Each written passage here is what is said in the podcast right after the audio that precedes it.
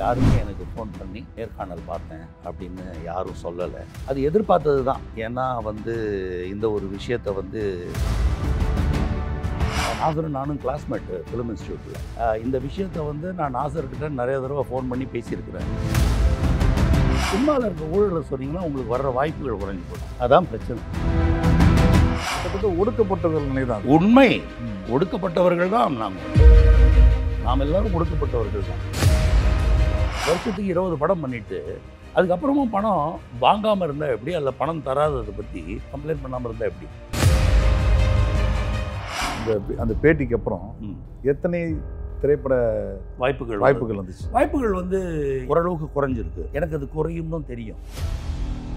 ஒவ்வொரு சினிமாவும் தொடங்கும் பொழுது டைட்டில் கார்டு வரும்போது இந்த படத்தில் எந்த பறவையோ விலங்கினமோ துன்புறுத்தப்படவில்லை என்று போடுவது போல இந்த படத்தில் ஏழை கலைஞர்கள் யாரும் துன்புறுத்தப்படவில்லைன்னு போடணும். இதை பெப்சிக்கு நான் சொல்கிறேன். அப்பா கவிஞர் ஆகிட்டாரு. நடிகரானா கூட நடிகராகிடலாம். ஆனால் கவிஞர் மகன் கவிஞராகிறதுன்றது வந்து. வணக்கம் சார். உங்களை நான் இன்டர்வியூ பண்ணுறதுல வந்து எனக்கு ரொம்ப சந்தோஷமான விஷயம். கிட்டத்தட்ட ஒரு ஆறு ஏழு மாதமாக உங்களுடைய பேட்டிகள் வந்து பார்த்திங்கன்னா எங்கே பார்த்தாலும் பயங்கர பரபரப்பான ஒரு பேட்டிகளாக இருக்குது. கோபி கண்ணதாசன் வந்து நடிகராக தெரிகிறத தாண்டி ஒரு சமூக புரட்சியாளராக ஒரு துறை சார்ந்த விஷயத்தில் வந்து இவ்வளோ கேள்வி கேட்க முடியுமான்ற விஷயம் வந்து நிறைய பேருக்கு, உங்களை மாதிரியான நடிகர்களுக்கும் இந்த மாதிரி டெக்னீஷியனுக்கும் நிறைய பேருக்கு அந்த கேள்விகள் உருவாகிருக்குது. நம்ம டு ஸ்டார்ட் வித் நம்ம அதுலேருந்தே ஸ்டார்ட் பண்ணுவோம். உங்களை பற்றி பழசை முன்னாடிலாம் போகிறத விட அந்த கோபம் நீங்கள் பட்டதுனால அதற்கப்புறம் கிடைக்கக்கூடிய ஃபீட்பேக்ஸ் என்ன? பார்த்தவங்க எல்லாருமே ரசித்து நல்லா இருக்குன்னு சொன்னாங்க. சினிமாவுக்கு சினிமாவை சம்மந்தப்பட்டவர்கள் அதை பார்த்தவங்க வந்து யாருமே எனக்கு ஃபோன் பண்ணி நேர்காணல் பார்த்தேன் அப்படின்னு யாரும் சொல்லலை. அது எதிர்பார்த்தது தான். ஏன்னா வந்து இந்த ஒரு விஷயத்தை வந்து யாரும் பேச மாட்டாங்க. சிறிய அளவு அந்த சிறிய கலைஞர்கள் சிலர் வந்து கமெண்ட்ஸ் எழுதியிருக்கிறாங்க அந்த யூடியூப்பில். சார், எனக்கும் இதே நடந்திருக்குது. நான் வந்து உதவி இயக்குனராக வேலை செஞ்சுருக்கிறேன். நான் வந்து சின்ன நடிகன். எனக்கெல்லாம் பணமே நான் பார்த்தது கிடையாது. சாப்பாடு கூட போடுவாங்களா இல்லையான்றது தெரியாதுன்னு. அதில் வந்து எனக்கு பெரிய வருத்தம் என்னன்னு கேட்டிங்கன்னா வந்து இந்த விஷயம் வந்து நடிகர்களை பற்றி, சிறிய நடிகர்கள், தங்களுக்கு சம்பளம் வராத நடிகர்களை பற்றி நான் பேசியிருக்கிறேன். அது ஒரு சோகமான விஷயம். இது பல பேருனுடைய வாழ்வாதாரத்தை சம்மந்தப்படுத்திய ஒரு விஷயம். அதை மீறி நடிகர் சங்கத்திலேருந்து யாருமே என்னை தொடர்பு கொள்ளலை. நாசர்லாம் என் கூட படித்தவர். நாசரும் நானும் கிளாஸ்மேட்டு ஃபிலிம் இன்ஸ்டியூட்டில். இந்த விஷயத்தை வந்து நான் நாசர்கிட்ட நிறைய தடவை ஃபோன் பண்ணி பேசியிருக்கிறேன். ஆனால் இந்த நேர்காணல் பார்த்த பிறகு வந்து நான் வந்து யாராவது ஒருத்தர் இப்படிப்பட்ட ந நல்லா இருந்தது, நம்ம ஏதாவது செய்வோம், அது முன்னாடியே சொல்லியிருக்காரு என்கிட்ட நாசர், செய்வோம், ஏதாவது ஒன்று செய்வோன்னு. ஆனால் இந்த நேர்காணலுக்கு அப்புறம் வந்து யாருமே பேசலை. என்ன காரணம்னு கேட்டிங்கன்னா சினிமாவில் இருக்க ஊழலை சொன்னீங்கன்னா உங்களுக்கு வர்ற வாய்ப்புகள் குறைஞ்சி போடும். அதுதான் பிரச்சனை. ஸோ கிட்டத்தட்ட ஒரு மிரட்டலான விஷயம் தானே அது. அடுத்த வாரம் இந்த மாதிரி நம்ம வந்து எதிர்த்து நம்ம ஒரு வார்த்தையை விட்டோம்னா அதனால் நமக்கு வாழ்வாதாரம் போயிடுன்ற போது யாருமே அதை பற்றி யாருமே அதை பற்றி பேசுறதில்ல. அதாவது கிட்டத்தட்ட ஒடுக்கப்பட்டவர்கள் நிலை தான் உண்மை. ஒடுக்கப்பட்டவர்கள் தான் நாங்கள். நாம் எல்லாரும் ஒடுக்கப்பட்டவர்கள் தான். ஸோ இப்போது இப்போ ஃபாரினில் வந்து பார்த்திங்கன்னா இந்த பணம்லாம் நடிக்கிறது, இன்னும் ஒரு பத்து பேர் சேர்ந்து படம் எடுக்கிறது, இதெல்லாம் கூட நிறைய இண்டிபெண்டன்ட் ஃபிலிம்ஸ்ன்னு நிறைய சொல்லுவாங்க. அது நிறைய நிறைய படங்கள் நானும் பார்த்துருக்கேன். இந்தியன் பீப்புள்ஸ் நிறைய பேர் ஒர்க் பண்ணுவாங்க. They work for the credits. ஏன்னா அந்த அந்த ஒரு ப்ராஜெக்ட் வெளியே வரும்போது அதில் வந்து என்ன பொசிஷனில் இருக்காங்களோ அந்த பொசிஷனுக்கான கிரெடிட் அவங்களுக்கு கிடைக்கின்றதுக்கு கிரெடிட் ஒர்க் பண்ணுறதுன்ற ஒரு விஷயம் கலாச்சாரம் இருக்குது. அது கிட்டத்தட்ட பணம் இல்லாமல் வேலை செய்யுது. கரெக்ட் கரெக்ட் பட் அந்த கிரெடிட் வந்து அவங்களுக்கு எதிர்கால அடுத்த ப்ராஜெக்ட்டுக்கு வந்து ஒரு விக்கிபீடியாவில் போடும்போது அவங்க இந்த மாதிரி வேலை செஞ்சாங்க, அந்த மாதிரி வேலை செஞ்சாங்கன்னு சொன்னால் ஒரு கிரெடிட் இருக்கும். இங்கே அதே மாதிரி விஷயத்தை தான் வேறு மாதிரி பயன்படுத்துகிறாங்க. நீங்கள் சொல்லலாமா? கிரெடிட்டுங்கிறது வந்து எத்தனை நாள் இப்போது இப்போ வந்து ஷோரீல் அப்படின்வாங்க. முதல்ல ஒரு ஷோரீல் ஒன்று ரெடி ஆகணும். நான் இதுவரையில் செய்த விஷயங்கள்னு சொல்லிவிட்டு அது வரைக்கும் பணம் வாங்காமல் இருக்கலாம். நீங்கள் வந்து பதினஞ்சு வருஷம் டெய்லி மா வருஷத்துக்கு இருபது படம் பண்ணிவிட்டு அதுக்கப்புறமும் பணம் வாங்காமல் இருந்தால் எப்படி, அதில் பணம் தராததை பற்றி நீங்கள் கம்ப்ளைண்ட் பண்ணாத கம்ப்ளைண்ட் பண்ணாமல் இருந்தால் எப்படி? அந்த நீங்கள் சொன்ன அந்த கிரெடிட்ஸுன்ற விஷயம் இருக்கு இல்லையா, அது வந்து முதல்ல மூணு நாலு அஞ்சு வருஷத்துக்கு தான். அதுக்கப்புறம் you become a professional actor. when you start getting work you are supposed to be getting money also. அது வரும். ஆனால் இந்த சின்ன லெவலில் நடிச்சிட்ருக்கவங்க பத்து வருஷம் பதினஞ்சு வருஷம் இருபது வருஷம் கழிச்சு கூட அவங்களுக்கு சம்பளம் வராது. இந்த அந்த பேட்டிக்கு அப்புறம் எத்தனை திரைப்பட வாய்ப்புகள் வாய்ப்புகள் வந்துச்சு வாய்ப்புகள் வந்து ஓரளவுக்கு குறைஞ்சிருக்கு. எனக்கு அது குறையும்னு தெரியும், அதை மீறி தான் எழுதணுன்னா அதை தெரிஞ்சே தான் நான் செஞ்சேன். என்ன காரணம்னு கேட்டால் இதை யாராவது இதை பூனைக்கு மணி கட்டணும் அப்படிங்கிற ஒரு விஷயம். அதே மாதிரி நடிகர் சங்கத்தின் மெத்தனை போக்கு. நீங்கள் வந்து நடிகர் சங்கத்தில் மெம்பர்? நான் நடிகர் சங்கத்தில் மெம்பர் இல்லை. நான் மெம்பர் ஆகணும்னு நினைக்க இதெல்லாம் கேள்வி கேட்கணும், மெம்பர் ஆகணும்னு நினைக்கிற நேரத்தில் அந்த கோர்ட்டு கேஸ் நடந்துட்டு இருந்தது. அதனால் நாசர் சொன்னாப்புல அது முடிஞ்ச பிறகு பண்ணுவோம் அப்படின்னு சொல்லியிருந்தாப்புல. அதனால் நான் வந்து நான் சொல்கிற ரெண்டு விஷயங்கள் தாங்க. அதாவது சினிமாவில் ஒவ்வொரு சினிமாவும் தொடங்கும் பொழுது டைட்டில் கார்டு வரும்போது இந்த படத்தில் எந்த பறவையோ விலங்கினமோ துன்புறுத்தப்படவில்லை என்று போடுவது போல இந்த படத்தில் ஏழை கலைஞர்கள் யாரும் துன்புறுத்தப்படவில்லைன்னு போடணும். இதை பெப்சிக்கு நான் சொல்கிறேன். ஓகே சார், அந்த புரட்சி மூட்லேருந்து நம்ம கொஞ்சம் குறைஞ்சி நல்லா அந்த கோவம் அப்படியே இருந்துச்சுன்னா. நீங்கள் ஒரு அப்பாவை பற்றி ஒரு புத்தகம் கூட எழுதிருக்கீங்க? ஆமாம் ஆமாம் நீங்கள் எழுதிருக்கீங்க. உங்களுடைய லைஃப் சைல்டுஹுட்டில் உங்கள் அப் உங்களுக்கும் உங்கள் அப்பாவுக்குமான ரிலேஷன்ஷிப் எப்படி? அவர் வர்றது வந்து நைட்டு பதினோரு மணிக்கு வருவார். அந்த நேரத்தில் நாங்கள்லாம் படுத்திருப்போம். அப்போ வரும்போது என்ன பண்ணுவார், அவர் அம்மா சமைச்சு வச்சுருப்பாங்க.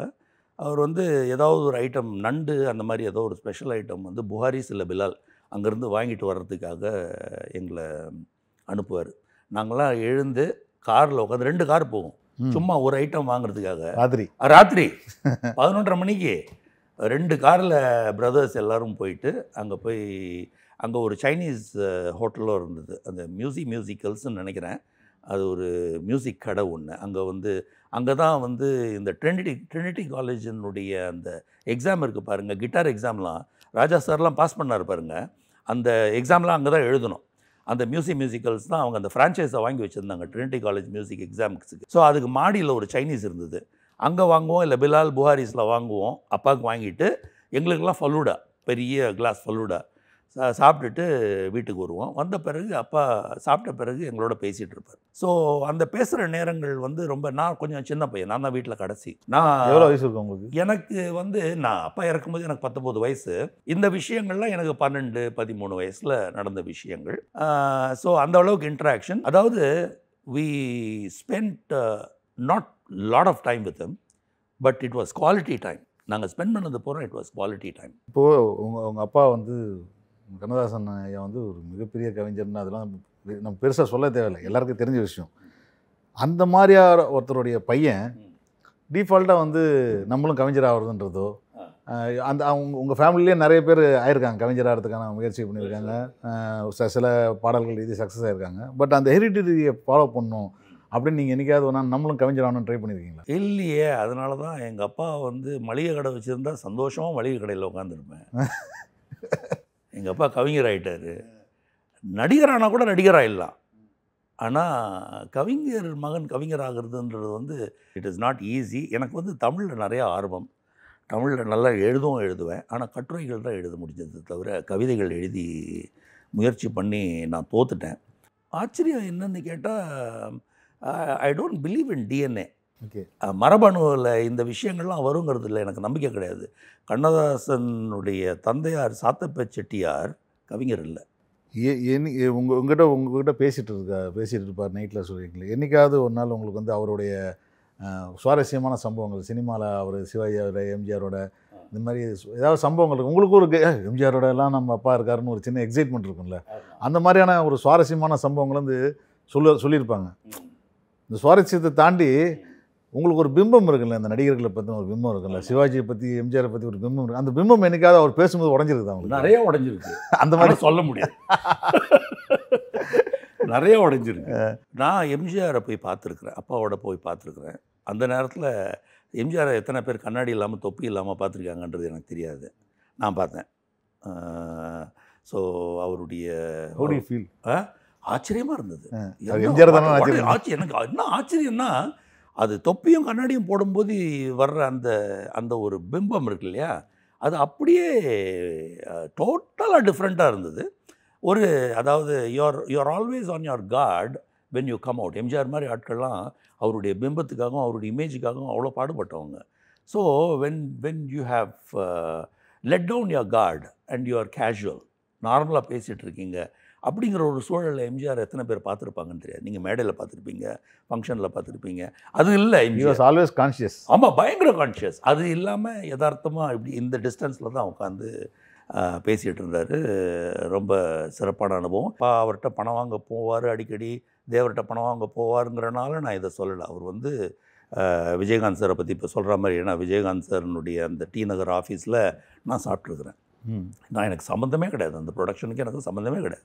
ஆர்ட் டைரக்டர் ஜேகே என்னை கூப்பிட்டு போகிறோம், வடா போய் பார்த்துட்டு வருவோம், சாரை போய் பார்த்துட்டு வரணுன்னு போவோம். பா ராவுத்தரோட அவர் உட்காந்து பேசிட்டு வருவார். பின்னாடி வந்து இந்த கல்யாணத்தில் பந்தி நடக்கும் தெரியுமா, அந்த மாதிரி பந்தி நடக்குங்க. நான் பார்த்துருக்கேன், பந்தி நடக்கும். அப்படி அந்த மாதிரி தலைவர் எம்ஜிஆர் வந்து எம்ஜிஆர் மேலே எனக்கு அந்த விஷயத்தில். So coming back to it, பிம்பங்கள் பல பேருனுடைய பிம்பங்கள் உடைஞ்சிருக்கு. இப்போ எனக்குன்னு கிடையாது. நீங்கள் வந்து தமிழ் சினிமாவில் ஜாம்பவான்களாக இருந்தாங்க பார்த்தீங்களா, அவங்களுடைய குழந்தைங்கள எல்லார் குழந்தைங்களும் கேட்டாலும் அவங்களுக்கு எல்லாம் நிறைய விஷயங்கள் தெரியும், அதை வெளியில் சொல்ல முடியாது. இப்போ வந்து அவர் அப்படி இல்லை, பிம்பத்தை உடையாத ஒரு நல்ல சுவாரஸ்யமான சம்பவங்கள் இருக்குல்ல, ஒரு ஒரு பிரபலமான அவங்கள பற்றி ஆச்சரியோட படி இருக்கலாம், படம் வச்சுருக்கலாம் நம்ம சம்பவங்கள். நீங்கள் நாங்கள் ஒரு வாட்டி காரைக்குடிக்கு ஒரு இதுக்கு போயிருந்தோம், கல்யாணத்துக்கு போயிருந்தோம். காரில் ஒரு மூணு காரில் போயிருந்தோம், என்டையர் ஃபேமிலி போயிருந்தோம். ஃபஸ்ட் ஒய்ஃப் குழந்தைங்க, ஃபஸ்ட் செகண்ட் ஒய்ஃப், நாங்கள் எங்கள் அம்மா குழந்தைங்க எல்லோரும் ஒரு பதினஞ்சு இருபது பேர் போனோம். போகும்போது ஒரு இடத்துல நிறுத்தினார். நிறுத்திட்டு ஒரு நல்ல இந்த கடப்பா கல் சொல்லுவாங்க இல்லையா, அந்த ப கடப்பா கல்லில் ஒரு பெஞ்சு, அந்த பெஞ்சில் போய் உட்காந்துட்டார். நாங்களும் ஒரு ஒரு வாரம் ஒரு வாரம்னு பார்க்குறோம், பத்து நிமிஷம் ஆச்சு பதினஞ்சு நிமிஷம் ஆச்சு வரல. அதுக்கப்புறம் வந்த பிறகு சொல்கிறாரு,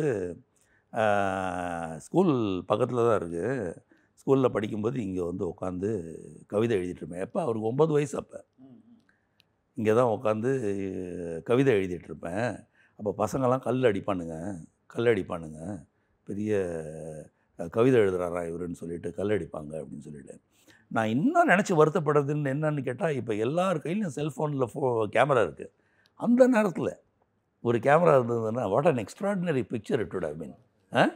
நினச்சி பார்க்குறதுக்கு உங்களுக்கு மட்டும் தான் தெரியாது, யாருக்கும் தெரியாது. What an extraordinary big picture it would have been அவர் உட்காந்துருக்கிறது. ஆனால் ஆனால் அதுக்கப்புறம் அந்த பெஞ்சை பல பேர் ஃபோட்டோ எடுத்திருக்காங்க. எனக்கு ஒருத்தர் ஃபோட்டோ எடுத்து அமிச்சார், அதை நான் என்னுடைய முகநூல் பக்கத்துலேயும் பகிர்ந்துருக்கிறேன். ஸோ அந்த ஃபோட்டோ இருக்குது, பட் அவர் உட்காந்துருக்கும் போது எடுக்கிற ஃபோட்டோ அது அது தனி இல்லையா. இப்போ அவருடைய வாழ்க்கையை வந்து கிட்டத்தட்ட ஒரு திறந்த புத்தகமாக. ஆமாம், அவருடைய கல்யாணம், அவருடைய ரொமான்ஸு, அவருடைய கெட்ட பழக்கங்கள், நல்ல பழக்கங்கள், அது அது எதுக்குமே அவர் ப்ரிஜுடிஸாகவே வந்து ப்ரீ ஜட்ஜ் பண்ணதே கிடையாது. ஆமாம் ஆமாம், ஓப்பனாக. இப்போ சமீபத்தில் கூட குமுதத்தில் வந்து ஒரு வெளியிடப்படாத டைரி குறிப்புகள்னு சொல்லிட்டு அவருடைய டைரியிலேருந்து எழுதுனதா நிறைய ஒரு தொடர்பு போட்டிருந்தாங்க. ஸோ அதில் பல சுவாரஸ்யமான விஷயங்கள் ரொம்ப ஓப்பனாக இருந்தார்.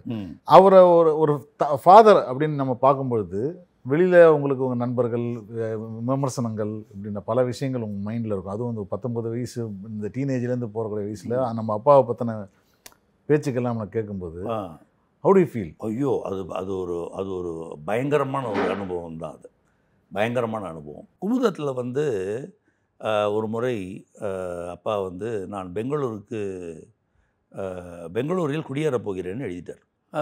என்னுடைய ஹிஸ்ட்ரி வாத்தியார் அவர் வந்து இவங்க அப்பா பெங்களூரில் போய் குடியேற போகிறாராம். ஏன் தெரியுமா, ஏன்னா இங்கே மதுவிலக்கு, அங்கே போனால் நல்லா போடலான்னாரு. எனக்கு ரொம்ப கூச்சமாக இருந்தது. கையில் இந்த காம்பஸ் வச்சுருந்தேன், ஸ்ட்ரைட்டாக நிமித்தினேன், விட்டேன் ஒரு அடி, அப்படியே அடித்தேன், நகர்ந்துட்டார், போர்டில் போய் பட்டுச்சு. அப்புறம் அழ ஆரம்பிச்சிட்டேன். வீட்டுக்கு வந்து இந்த விஷயத்த சொன்னேன். அதுக்கப்புறம் அப்பா வந்தார். அப்பா எனக்கு என்ன ஆச்சரியம்னு கேட்டால், அப்பா வந்து he was curious to know who it was, யாரா அது அப்படின்னு அவர் கேட்டார் முதல்ல. அதுக்கப்புறம் ராமகண்ணப்பன் அவருடைய அசிஸ்டண்ட் நாலஞ்சு தடவை கேட்டார், டே அவர் பேர் என்ன, அவர் பேர் என்னன்னு கேட்டார். இத்தனைக்கு எங்கள் அப்பா இந்த விஷயங்கள்லாம் பெருசாக தட்டி விட்டுருவார், அதை பற்றிலாம் கவலைப்பட மாட்டார். அந்த ஒரு விஷயத்த மட்டும் ஒரு நாலஞ்சு வாட்டி கேட்டார், எனக்கு என்னன்னு தெரியல. அப்புறம் சாயந்தரம் கிரிக்கெட் விளையாண்டுட்டுருக்கேன், பக்கத்து ஸ்ட்ரீட்டில் கிரிக்கெட் விளையாண்டுட்டுருக்குறேன். என் ஃப்ரெண்டு ஒருத்தன் வரான், அவன் எங்கள் வீட்டு பக்கத்துலேயே இல்லை, அவன் எங்கேயோ இருக்கிறான். அவன் வரான், வந்துட்டு டே வாதியார் ஒன்று பார்க்கணுன்றாரா அப்படின்னு. அவர் பார்க்கில் உட்காந்துருக்காரு, என் கையை பிடிச்சிட்டு அழுகுறாரு அவர், மன்னிச்சிரு, நான் சாரி மன்னிச்சிட்டு. அதுக்கப்புறம் இந்த மாதிரி நிறையா இருக்கும். என்ன நடந்துச்சு அவர் அவர் அதுக்கப்புறம் சமரசம் ஆகிட்டார். அதுக்கப்புறம் நான் ஒரு பதிவு ஒன்று ரீசெண்டாக முகநூலில் போட்டிருந்தேன். அந்த காலத்தில் என்னை சந்திக்கும் ஒவ்வொருவரும் என்னிடம் கேட்கும் சில விஷயங்கள். ஒன்று, உங்கள் அப்பா மிதமிஞ்சி குடிப்பாராமே ஒன்று. ரெண்டாவது, உங்கள் அப்பாவுக்கு எத்தனை பொண்டாட்டி? இப்படிப்பட்ட கேள்விகளை நான் எப்போதும் எதிர்பார்ப்பேன். அது அந்த காலம். ஆனால் சமீபத்தில் என்னுடைய அனுபவங்கள்னு சொல்லிட்டு நான் ஒரு திரைப்பட நிறுவனத்திற்கு எனது ஃபோட்டோக்களை கொடுக்க சென்றிருந்தேன். அந்த நிறுவனத்தின் தயாரிப்பு நிர்வாகி, சார் எனக்கும் கானடுகாத்தான் தான் ஊர், இப்போ எங்கள் ஊரில் வந்து நீங்கள் எந்த வீட்டை திறந்து பூஜை அறைக்கு போனீங்கன்னா உங்கள் அப்பாவுடைய படம் இருக்கும். ஸோ இத்தனை மனைவிகளை கட்டியவர், இத்தனை பெண்களுடன் சல்லாபம் புரிந்தவர், மது அருந்தியவர், புகைப்பிடிப்பவர், இப்படிப்பட்ட தனி மனித ஒழுக்கம் எதுவுமே இல்லாத ஒரு மனிதரை இப்பொழுது மனிதர்கள் இப்பொழுது எல்லோரும் அவரை இறை, எல்லோரும் இல்லை, நிறைய பேர் அவரை ஒரு இறை நிலையில் வச்சு பார்க்குறாங்கன்றது வந்து நான் நினச்சி பெருமிதம் கொள்வேன். என்கிட்ட அது ஒரு அது அவருக்கும் அவருடைய தமிழுக்குமான ஆமாம் விஷயம். ஆமாம் ஆமாம் ஆமாம் அது அதனால தான் நான் அப்போ அவர்கள் கேட்ட கேள்விகள் வேறு, இப்போது அவர்களே சொல்லும் விஷயங்கள் வேறுங்கிறதுக்கு தான் ஒரு காலத்துக்குள்ளே, ஒரு இருபத்தஞ்சி முப்பது வருஷத்துக்குள்ளே ஒரு மனிதனின் பிம்பம் எங்கிருந்து எங்கோ சென்று விட்டது பாரு. சார் அப்பாவை சித்ரா பற்றி பேசிகிட்டு இருந்தேன் இல்லையா? இப்போ அவர் கூட பாட்டு எழுதியிருக்காரு, மனிதன் என்பவன் தெய்வமாகலாம் அப்படின்றது. ஆமாம். ஸோ அவருடைய வாழ்க்கையே வந்து இப்போது நம்ம சித்ரா மாறி பேசிகிட்டு இருக்காங்க மக்கள் அப்படின்னு சொல்கிறது வந்து அவர் எழுதியிருக்காரு. ஆமாம். ஸோ அந்த மாதிரி அவர் எழுதின வரிகளை வந்து பல பேர் வந்து என் வாழ்க்கைக்கு பொருந்தது அப்படின்னு சொல்லி பேசியிருக்காங்க. ஆமாம். இப்போ நீங்கள் வந்து அவர் ஏதன வரிகள் வந்து உங்கள் வாழ்க்கைக்கோ உங்களுக்கோ ஏதாவது பொருந்ததோ உங்கள் குடும்பத்தில் யாரோ ஃபீல் பண்ணியிருக்கீங்களா? நிறையா. அதாவது வந்து நினைப்பதெல்லாம் நடந்து விட்டால் தெய்வம் எதுவும் இல்லை, நடந்ததையே நினைத்திருந்தால் அமைதி என்றும் இல்லை. நான் வந்து கிட்டத்தட்ட ஃபிலிம் இன்ஸ்டியூட்டில் சேர்ந்துட்டு அதுக்கப்புறம் சில விஷயங்கள் என் மனசை பாதித்து கிட்டத்தட்ட ஒரு பதினஞ்சு வருஷம் நான் வந்து ப்ரொடக்டிவாகவே இல்லாமல் ரொம்ப வேஸ்ட்டாக செலவழித்த காலங்கள் உண்டு. இலக்கற்றத்தனம் இலக்கற்ற ஆ இலக்கற்றத்தனமாக போயிட்டுருந்தேன். அது வந்து நடந்ததையே நினைத்திருந்தால் அமைதி என்றும் இல்லை, அந்த அந்த வரி எனக்கு வந்து நல்ல சுள்ளுன்னு சின்ன வயசில் ஏறி இருந்ததுன்னா அதுக்கப்புறம் தொடர்ச்சி அந்த பதினஞ்சு வருஷங்களை வேஸ்ட் பண்ணியிருக்க மாட்டேன். அது மாதிரி கவிஞருடைய பாடல்கள் எத்தனையோ பேருனுடைய வாழ்க்கையில் அமைதியை கொடுத்துருக்கு, எத்தனையோ பேருடைய வாழ்க்கையில் வந்து யாராவது வந்து சொல்லியிருக்காங்களா இந்த பாட்டு இந்த பாட்டு கேட்டு தான் என் லைஃப் மாறிச்சு? ஆயிரக்கணக்கானவர்கள் சொல்லியிருக்காங்க, ஆயிரக்கணக்கானவர்கள் சொல்லியிருக்காங்க. ஒவ்வொருத்தரும் சொல்கிறத பார்த்தா வந்து எனக்கு ஒருத்தர் கமுதி பெரிய கருப்பன் அப்படின்னு ஒரு தூக்கு தண்டனை கைதி அப்பாவுக்கு லெட்டர் எழுதியிருந்தார். இது வந்து நான் சொல்கிறது எழுபதுகளில். எங்கள் வீட்டுக்கு லெட்டர் நிறையா வரும். அந்த லெட்டரில் வந்து பார்த்திங்கன்னா வந்து கவிஞர் கண்ணதாசன் சென்னைன்னு போட்டிருந்தோம், வந்துடும் வீட்டுக்கு. சென்ட்ரல் ஜெயிலிருந்து எழுதியிருந்தார், எழுதியிருந்தது அது சென்ட்ரல் ஜெயிலினுடைய ஸ்டாம்ப் இருந்தது. அவர் இந்த மாதிரி கோட் பண்ணி உங்களுடைய புத்தகங்கள் தேவை என்ன, இன்னும் கொஞ்ச நாளில் தூக்கு போட்டுடுவாங்க, புத்தகங்கள் தேவை என்ன அப்படி கே எழுதி கேட்டிருந்தார். நான் அது அப்பானுடைய பிஏட்டை கொடுத்தேன். அதுக்கப்புறம் நான் சின்ன பையன், அந்த டைமில் கூட அனுப்பிச்சி வச்சாங்களா என்னன்றது தெரியாது. இப்போது உங்கள் அப்பாவோட உங்களுடைய உங்களுக்கு அவர் அவருடைய பாடல்கள் எல்லாருக்கும் பிடிக்கும், கண்ணதாசன் பாடல்கள் பிடிக்காதுங்கிறது வாய்ப்பே இல்லை. ஆமாம்.